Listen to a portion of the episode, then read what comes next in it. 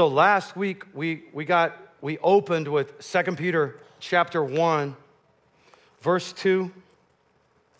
And I've got a Bible with 26 translations. It's really thick. I've had it for years, but periodically through this sermon, I will just rattle off different translations to you and let you know when I'm doing that. But 2 Peter 1, is it chapter 1, verse 2. I think I'm going to need my reading glasses for the big Bible, right? This is what we went over last week. Starts out with grace and peace be multiplied unto you. You're looking at the Amplified. It's giving all the types of peace. Think about this. Grace is God's favor, unmerited favor. And the peace is perfect well-being. All necessary good, all spiritual prosperity. You have freedom from fear. Perfect peace is freedom from agitating passions and freedom from moral conflicts. That's kind of a deep statement, is it not? Freedom from moral conflicts. Be multiplied. You can have this multiplied in you. How? It says it by getting knowledge of Jesus or our Father God. And so running through this, it tells you, we'll just go with verse 5, and you're looking at the Amplified. It says, for this very reason, add to your diligence to the divine promises, employ every effort, exercising your belief, that's what faith means, your belief to develop virtue, which means excellence, resolution. And then from there, it's almost like a little list here. You develop knowledge, which is intelligence. And when you exercise knowledge, you develop self-control. This is where I start to just to kind of disqualify myself. We're talking about self-control in everything, whether if it's on the roads or eating or your temper or self-control and what you say about other people. You can ruin your life through your words. You can have no self-control with the words you use. And exercising steadfastness, patience, endurance, you develop godliness, which is what that is devotion to God. And so, from godliness to brotherly kindness you develop, which is brotherly affection, loving other Christians, and then from that, just straight up Christian love. It says, if these things are in you, and they abound, you're doing them, what happens is, it'll make you fruitful when you get the knowledge of the Lord. Well, I never knew that. That was kind of disheartening to me. It was kind of disheartening, like, well, you know, self-restraint, self-control, piety was one of the, brotherly affection. This is Christian type of affection, but this is what it says for all those people. It says, but if you lack those things, you're blind, you can't see far off. But here's the thing. If you're lacking self-restraint, if you're lacking endurance, patience, devotion to God, love for other Christians, or just straight up love. It says you have forgotten that you were purged from your old sins. That's verse 9. Then somehow you've forgotten you were purged from your old sins. Somewhere. The Bible is giving you a reason why you don't have self-restraint or self-control or you don't love other people enough. And so how do we make this connection? We spent all last week making this connection. 2 Peter 1:12 says, I will always remind you of this. In other words, you will always forget this. So I'm always going to remind you of this. Acts 10:43, these are the first Gentiles ever saved outside the Jewish community, Jewish Christians. First Gentiles, they were Italians. It was an Italian family. And so Peter goes in, he takes a lot of his Jewish friends, and they go in, so they go in Acts 10:43, he preaches the gospel to them. At the end of this sermon, this is what he says. To him all the prophets testify that everyone who believes in him, all you got to do is believe, receives forgiveness of sins. When he said those words, let's go to verse 44. I picture a crowded room. While Peter was still speaking the words, forgiveness of sins, the Holy Spirit fell on all who were listening to the message. Fell on the Italians. And the believers from among the circumcised Jews who came with Peter were surprised and amazed because the free gift of the Holy Spirit had been bestowed and poured out largely on these Italians, these Gentiles. For they heard them talking in unknown tongues and magnifying God. That's what tongues do. They extol and magnify God. That's one thing they do. So think about this. These people never said the prayer of salvation.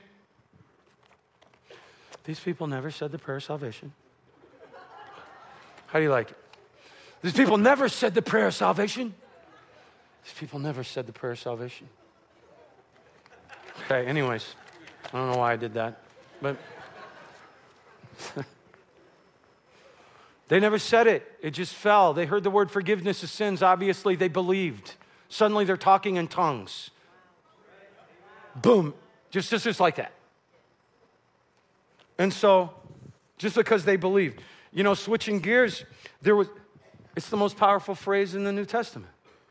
Forgiveness of sins. It's what half of communion is about. It's what he did on the cross for you. It's the only way we can have miracles.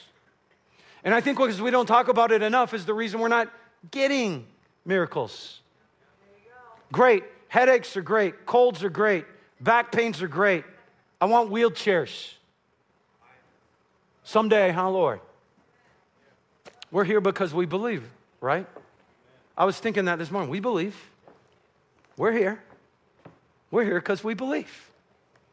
And so there was a study done many years ago by non-Christian psychiatrists. This is their opinion. I don't know in the field of psychology how much would come against these findings today. This group of non-Christian psychiatrists studied accident-prone children. You know the child that is always the one that falls off the slide, does it 2 or 3 times a year? If the whole class walks under a coconut tree, they would be the one kid the coconut just keeps falling on. So these doctors did an in-depth study on these types of kids. We're talking about accident-prone children. What is the common denominator between all these children that are accident-prone? Okay? Even in a small school like Maranatha, 40 to 80 in a class, there's always one that gets in triple the issues than all the other kids if you're paying attention. 1 or 2. Here's their conclusion of these doctors. This is an opinion. There's no way I'm saying this is cut and dry. I do agree with the opinion. A very, very high percentage of the children that were accident-prone had parents that allowed children to be overindulgent. Very little correction is what they were saying. Before I go farther on this subject, I see people who I thought were some of the greatest parents I had ever seen. I've seen a lot of parents, coach a lot of kids. I've seen those parents in action. In my opinion, they were great parents. Turn out with kids, by the time they're in their 30s, by the time those kids wind up in their 30s, you would never know those parents were great parents. Flip it. I've seen parents that never lifted a finger, in my opinion. They never confronted their kids. Where I thought their kids, actually from ages 5 to 8, judging their kids, I thought their kids were, that's a sin, right? I thought their kids were bratty, right? Well, it's interesting. Those kids turn out to be successful, level-headed, stable 35-year-old kids. Parents like to take the credit for the success of their children later in life, and parents also seem to get blamed or even take it on themselves at the failures of their children. I remember watching a popular local preacher years ago. This couple had incredible high school kids. These were models of what really a pastor's kid should look like. It was almost if these parents were like, they would be like, yes, we are the experts. Our children made it to 18 and they are perfect. Come and talk to us and we will give you godly advice. Right? That was 20 years ago when their kids were 18. I'll just say this. You don't see them taking that kind of credit now. I'm here to tell you today that if your 34-year-old child went sideways and is joined up with the first church of Satan, it isn't over, and you should not receive that condemnation in regards to the decisions they've made later in life. And they like to turn it around and blame you for all those decisions. Millennials. No, sorry. It's because I have two millennials. I blame my parents for stuff. Not face to face. God doesn't judge you. God isn't angry with you. And he certainly does not want you to feel the shame that you feel in regarding your children. This group of psychologists said that the parents that did not discipline their children, or even going this far as to say they didn't even confront them a whole lot. You remember when that philosophy came? Distract them. Hey, Johnny, don't touch the hot stove. Look, Johnny, G.I. Joe. Look, Johnny, don't touch the hot stove. G.I. Joe's attacking Godzilla. Johnny. Some Johnnies just ain't going to listen.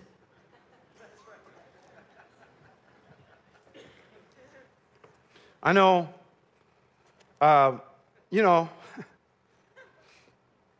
or you have one child, wants to touch the stove, obsessed with the stove, and the child's heart is so soft, 2, 3, 4, 5, whatever, 2. Hopefully 5, they know not to touch the stove. 2. You just go, no. It doesn't even hurt him because his heart's so soft. They know not to touch a stove. But then you have another child that is like, well, that didn't hurt.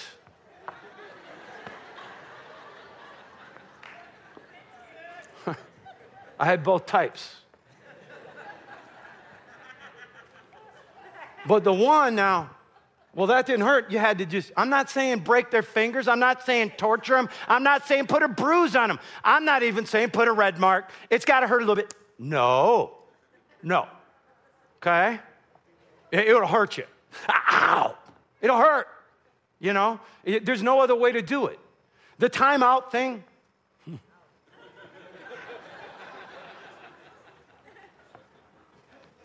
I remember one time, there was a cute little bike of a 6-year-old that one of my children didn't like, and she had a souped-up little Barbie, one of those cars, and we had figured out how to make it fast. It was faster. It was a really fast little car. It was dangerous. 5-year-old riding it around out there. And I watched her run over this other kid's bike that she didn't like. Just the whole neighborhood watching. Go in there and take a timeout for an hour. Okay. No problem. Not affected. Here was this group of psychologists' conclusion. Inside a man or a woman, there is always a thing that says, when I do something wrong, there is a need for me to be punished. Either me or if I can put the blame on someone else deep inside me, there is a need for someone to be punished for what I did. I remember now, this is just one group of non-Christian psychiatrists. What these guys are saying is when a child does not receive the discipline, he will invariably subconsciously discipline himself or herself by getting into trouble or an accident. And they don't even know they're doing it. I'm not advocating confront your child at every turn. If I had to do it different with my children, they're 27 and 24, I would have done much less confrontation. I would have. But I'm a confronter. That's what I do. I confront people. Just catch me on the brown couch out there. No, I'm just kidding. I'm joking. Okay? It goes both ways. You can take what the Bible says and you can over-discipline your child. Speaking to the parents of the 80s, I personally do not believe that you discipline a 4 or 5-year-old when they are overly tired. If a child purposefully comes against your authority as a parent and they're persistent about it, you know how you have a compliant child and you can have a child that leans more to the rebel side, the rebel without a cause side, even when there's no cause. So when you have a child, especially as they get a little older, 7 and 8, it is my opinion that if his child is calling for a fight, persistently stepping on your authority, you have to meet that challenge. Based on these findings of these doctors, they're saying if you don't do it, at least correct the child. The child's conscience will take care of it for the child in some type of accident or trouble. You know, when we moved to Singapore and our kids got there, we had traveled for basically 2 days, 36 hours on planes. My daughter is 5 or 6. She's got strawberry red hair at the time. And we're in these apartments, and we're meeting all these native Chinese people from Singapore, English speaking, different culture, and you just have to be humble when you go into other cultures. You really do. And so I'm just nervous. You know, we've been traveling, and these people, we want to meet you. They're very nice, and 3 or 4 couples, but they're all touching her hair. So they want to see what it feels like, that hair. And she's exhausted. She's going, yeah. Hayden, come here. No. You know, I'm just... I'm going to get over home. I'm going to get upstairs. You know. She embarrassed me. And you know what? I punished her because I was embarrassed. Because I was embarrassed, because of my own pride. And I was so mad. It also happens in adults. Now think about this. If adults do wrong and they know it in their hearts, there's something calling out in their flesh, in their human nature for punishment. Put up the passion picture of Jesus. When you sin, and you know you sin, you have to revert back to the cross. I revert to the cross constantly. Notice in 2 Corinthians 10:5, it says to cast down imaginations. What does it say to do with them? Capture the thought and bring it to the obedience of what? Of that. Bring it to the cross. You have to bring it to the cross. What does it say to bring bad imaginations? You could call it sinful imaginations to the obedience of Christ. What's the obedience of Christ? Technically, it's New Testament righteousness of God that's been given to you as a gift. You have to know that Jesus suffered for that sin right there. And if you don't know it, I guess he didn't do enough for you. Right? We're talking about going to the cross, knowing that he became that sin. If you do not revert back to the cross, at least trying to get an imaginary picture of what he did for you. The Bible says he became your sin. If you do not do this, you will have trouble forgiving yourself. Last week, we talked about this subject. 3 people in the lobby between services said, in your message today, I want you to let you know that I forgave myself. I didn't really talk much about that last week. So they knew they were carrying bitterness towards them, their own selves, not liking themselves. And through understanding that they were completely forgiven by God, they were able to forgive themselves. Do you need to forgive yourself? You know, we have these things that we hang on to, and medical science has started to connect to the fact that you go through some type of traumatic instance, and you feel a lot of shame from that trauma, which comes originally from guilt and condemnation. That's shame. And through something triggered in your body, you develop some type of disease. The trauma broke your heart. Jesus said he came to heal the brokenhearted. A lot of times people, before they can be healed in their physical body, their hearts have to be healed. It's a spirit of trauma. Starts with trauma, goes to rejection, to self-hate. There are many psychiatrists that will tell you disease comes from a man or a woman having a lack of peace inside themselves because they're punishing themselves for things they have done. I can remember definite seasons in my life where my mind, will, and emotions were literally in a walking civil war about myself. Have you ever known someone that sincerely hates themselves? So you get caught up in a Ferris wheel of condemnation and shame, and you don't get off of it. And soon, while you're on the Ferris wheel of guilt and shame, your own body starts to fight against itself. The white cells start attacking certain parts of the body, and it's almost like a picture of a civil war in your own body, which is transferred from the civil war that went on your mind, will, and emotions, because you were announcing yourself guilty, and eventually you get a root of bitterness towards yourself. It is the opinion of many doctors that most autoimmune diseases are caused from this type of intense self-hatred. Those of you who don't know, understand what I'm saying, just actually someone in the last service, I bind any spirit of trauma in the name of Jesus in this room. And we loose you from your assignments and we command you to go. Go so these people can receive their healings. It says in Isaiah 53:5, the chastisement of our peace was upon him. Can we put the sculpture of Jesus up? The original Hebrew for this scripture says, the punishment necessary for your shalom peace, your wholeness, not just your peace, how whole you are in your mind, in your will, in your emotions. That's what he really looked like, something similar to that. It was that bad. He was unrecognizable. And the chastisement, the punishment necessary for your shalom, peace, your wholeness, your deliverance, there's so much in that word, is right there. It's right there. And with the stripes we're healed. The more clearly you see it, the more clearly you will not punish yourself. When you see Jesus as receiving your punishment for that sin, it can go a lot longer into you releasing yourself.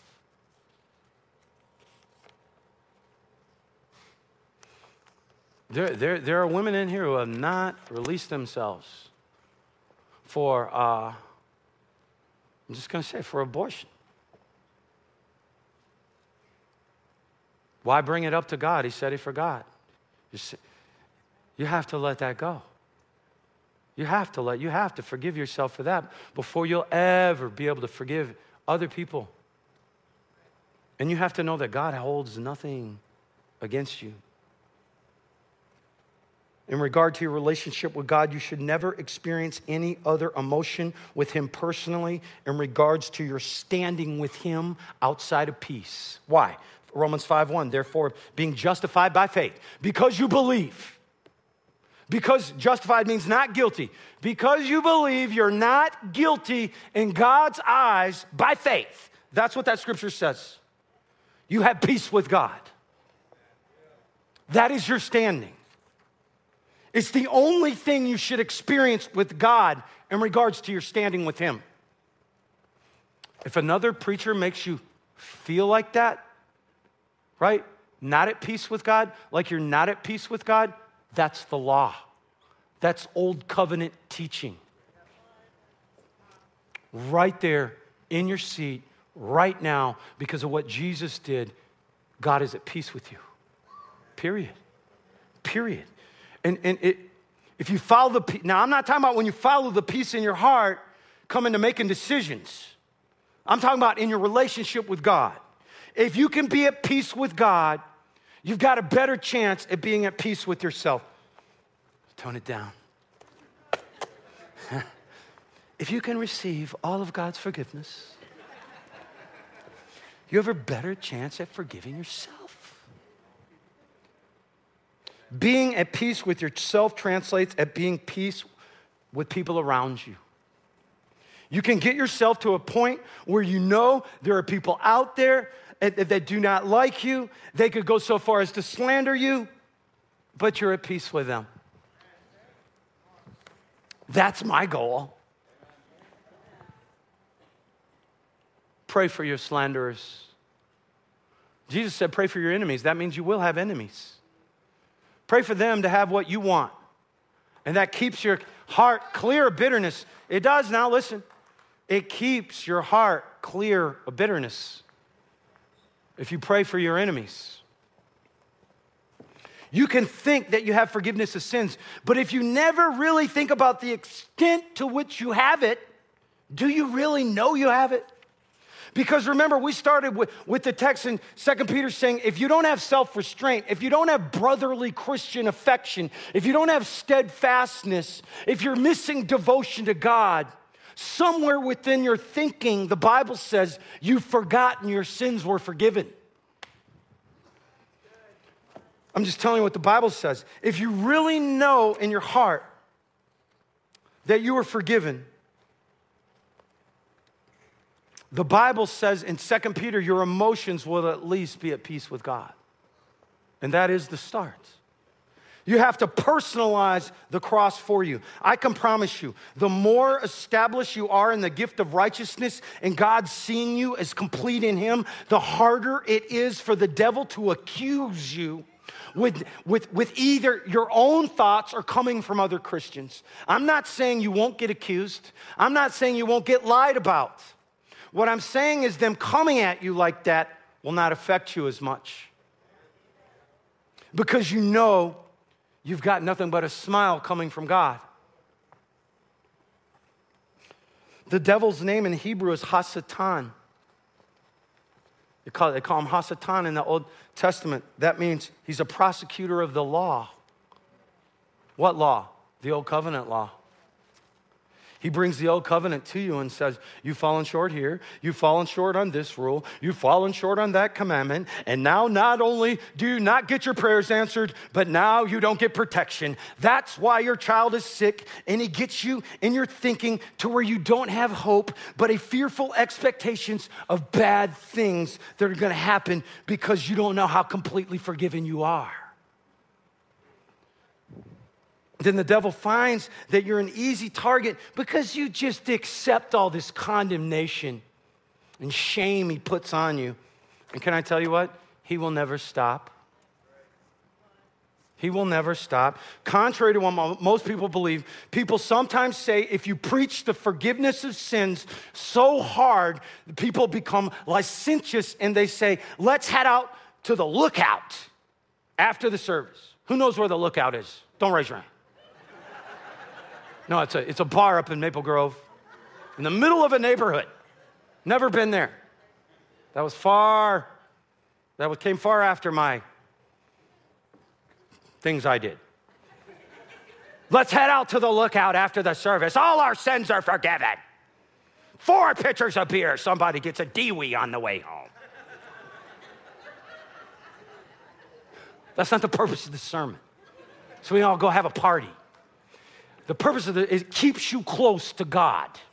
When you know you're going to get His mercy from the mistake you made, you don't run away from God. You know you still have peace with God.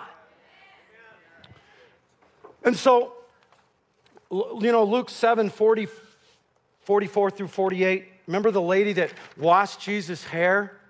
Or washed his hair. No, washed his feet with her hair. Right? With using thousands of dollars of perfume.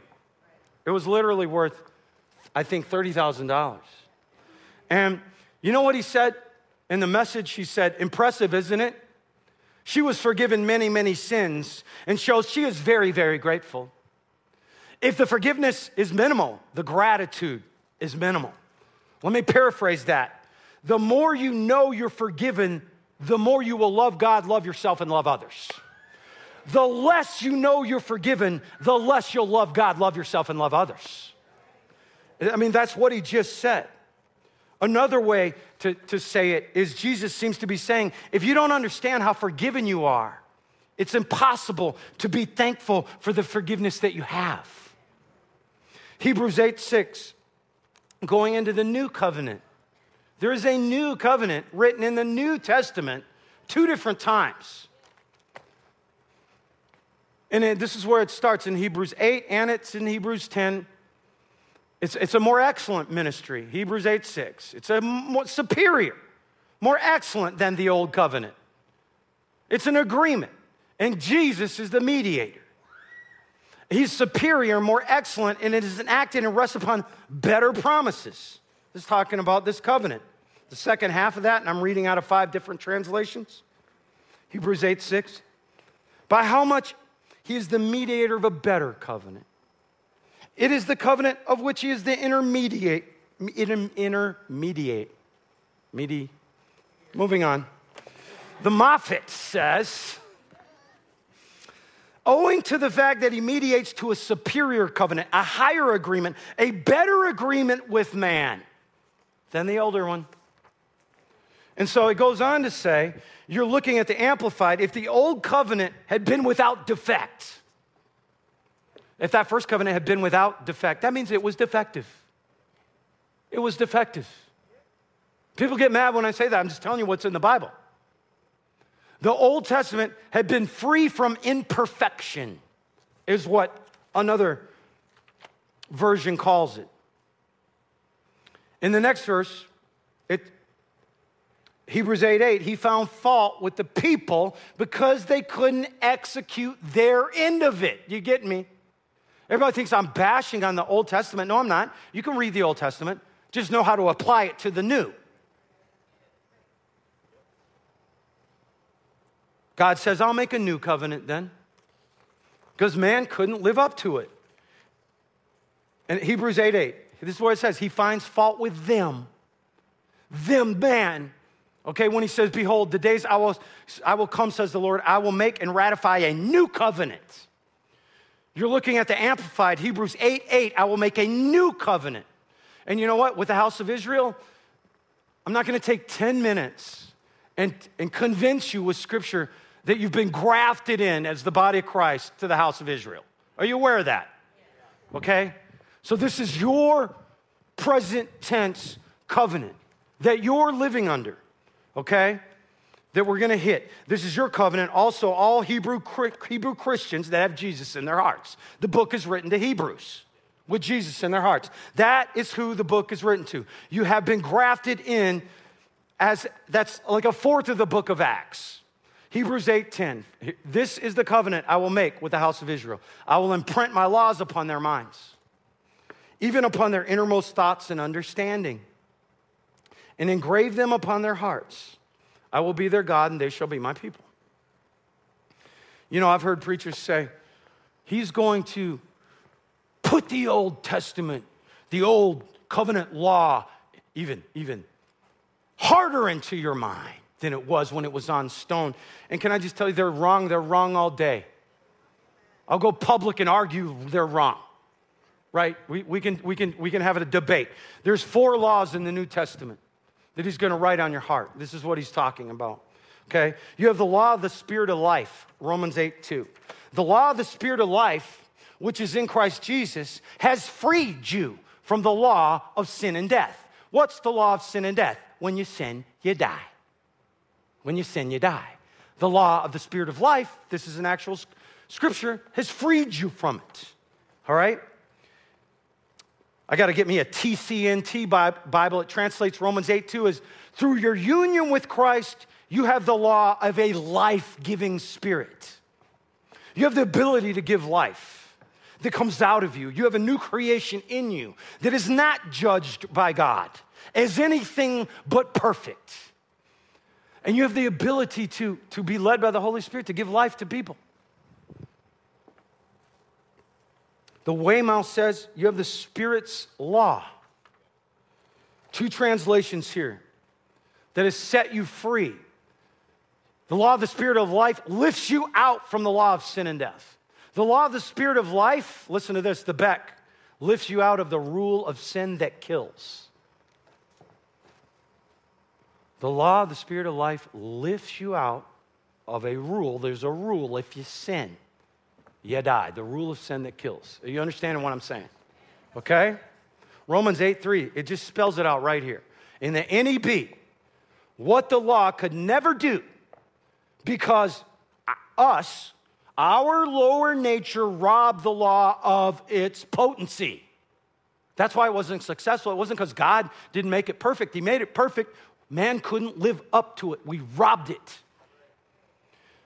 It says, God has done by sending his own son in a form like that of our sinful nature, and then he became a sacrifice for all of our sin. It's a lot of scripture, isn't it? You know, we're doing over 50 scriptures. We are. So you're at least getting the word, right? He says in Hebrews 8:10, he's going to put that law in your mind. He's going to write it on your heart, scribe it on your heart, engrave it in your heart. He says, I will be to them a God and they shall be my people. You know, Hebrews 10:10 says, you've been made holy, past tense, consecrated, sanctified through the offering made once and for all, Jesus Christ. It says past tense holy. See, we get it. If someone gets saved, we say, you got to get holy. We don't realize God views you as holy the minute you become a new creation.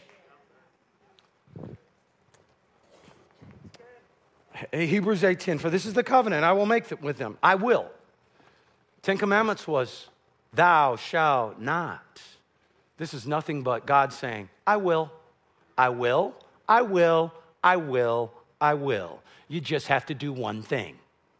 And we'll get to that. I will imprint my laws on their minds and even upon their innermost thoughts and understanding and engrave them on their hearts. I will be their God and they shall be my people. If you look back into the Old Testament, anytime he said, I'm going to be their God, they shall be my people, miracles always followed within 2 or 3 chapters. He's going to be writing things on your heart. He's going to write the law of faith, inscribe it on your mind. What's the law of faith? Romans 3:27. Here's the second law. First one was law of spirit of life. Where's boasting then? It is excluded. You can't boast.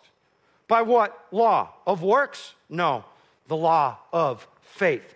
Therefore, we conclude that you are, you know what that word justify means? Not guilty.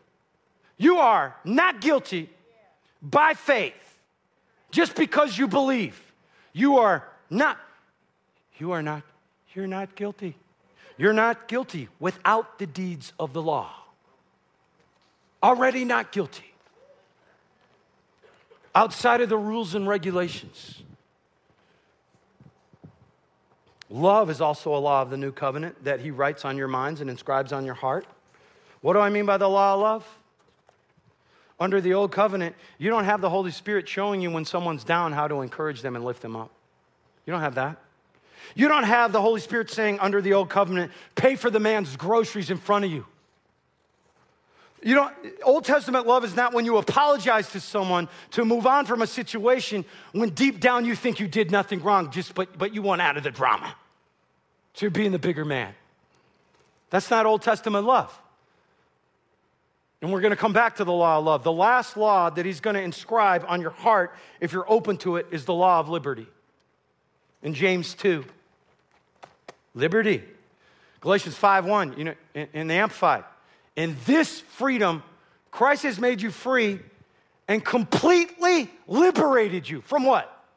From the old covenant.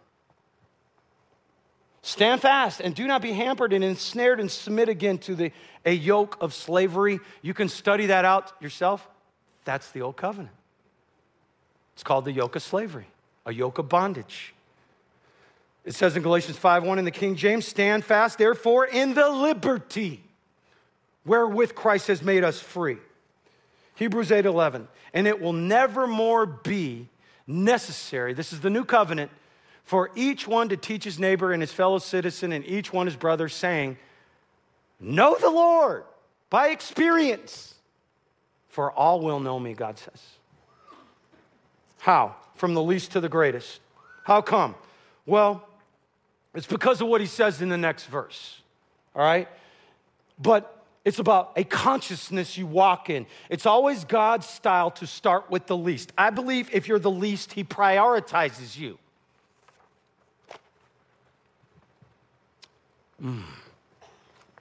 He does.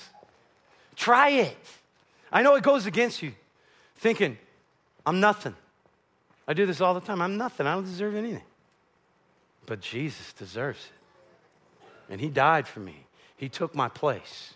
God actually says it as if I was crucified with him, as if I actually went through it myself. Right? So I receive it. That's right. I don't deserve it. That's right, I don't deserve it, okay? But I receive it anyways. And he's willing to give it to me anyways, according to what the Bible says. Suhai says in Hebrews 8:11 in the King James, it says, brothers saying, know the Lord, that means experience. The second know shall know me from the least to the greatest. That means intuitively know him. Intuitively know him. Because you're connected with them.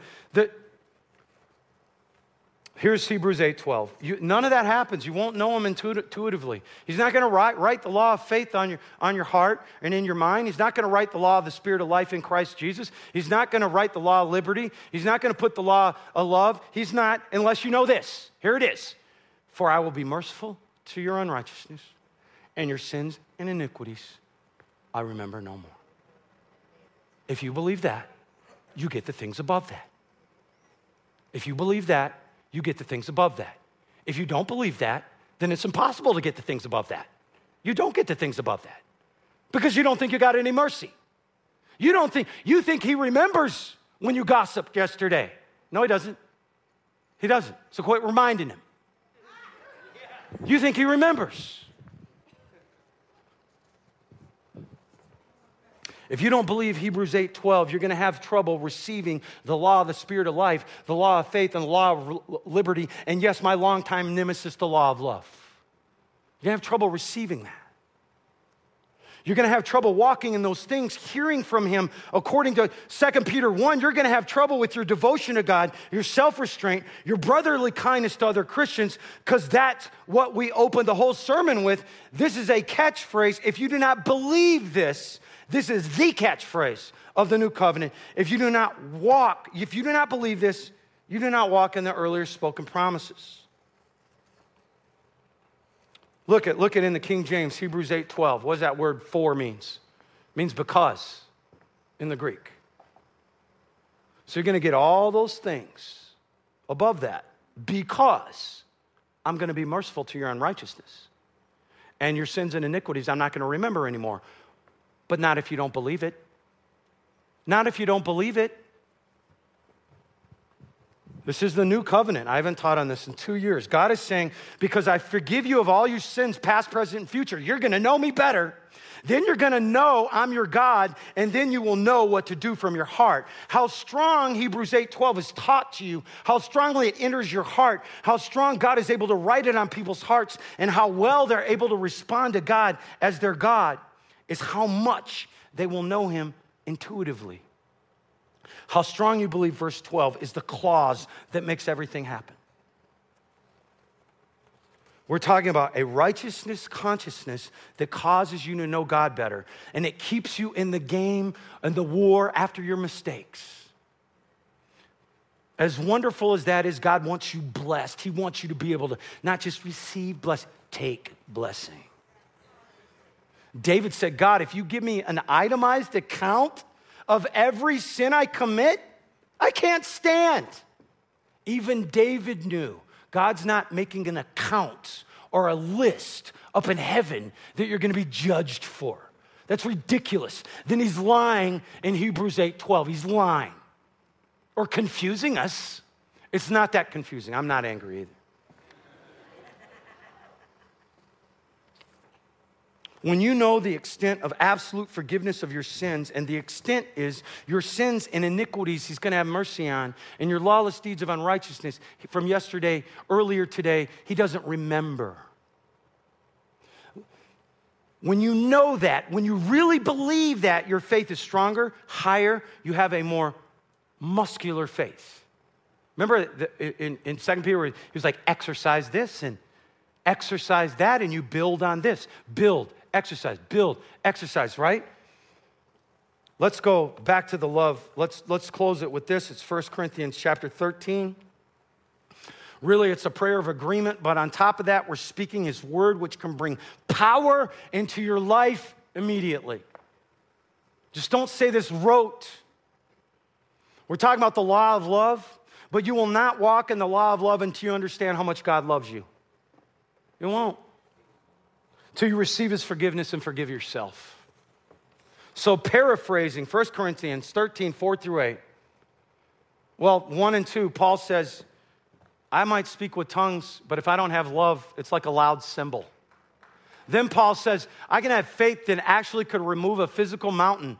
But you know what? If I don't have love, I'm nothing. I'm nothing, okay? And so you go into this chapter here, and I like to flip what we're about to say together because we have to understand that God is not going to ask you to treat other people with these characteristics and not look at you the same way every day. You know what I mean? Don't judge other people. Well, thanks God, as you judge me. And not have the same overflowing love for you and all his mercy as he wants us to have for others. You have to remember, this is how he feels about you. Everything we're saying. Everything we're saying. So we're going to start on, when I say three, it's going to be on the screens.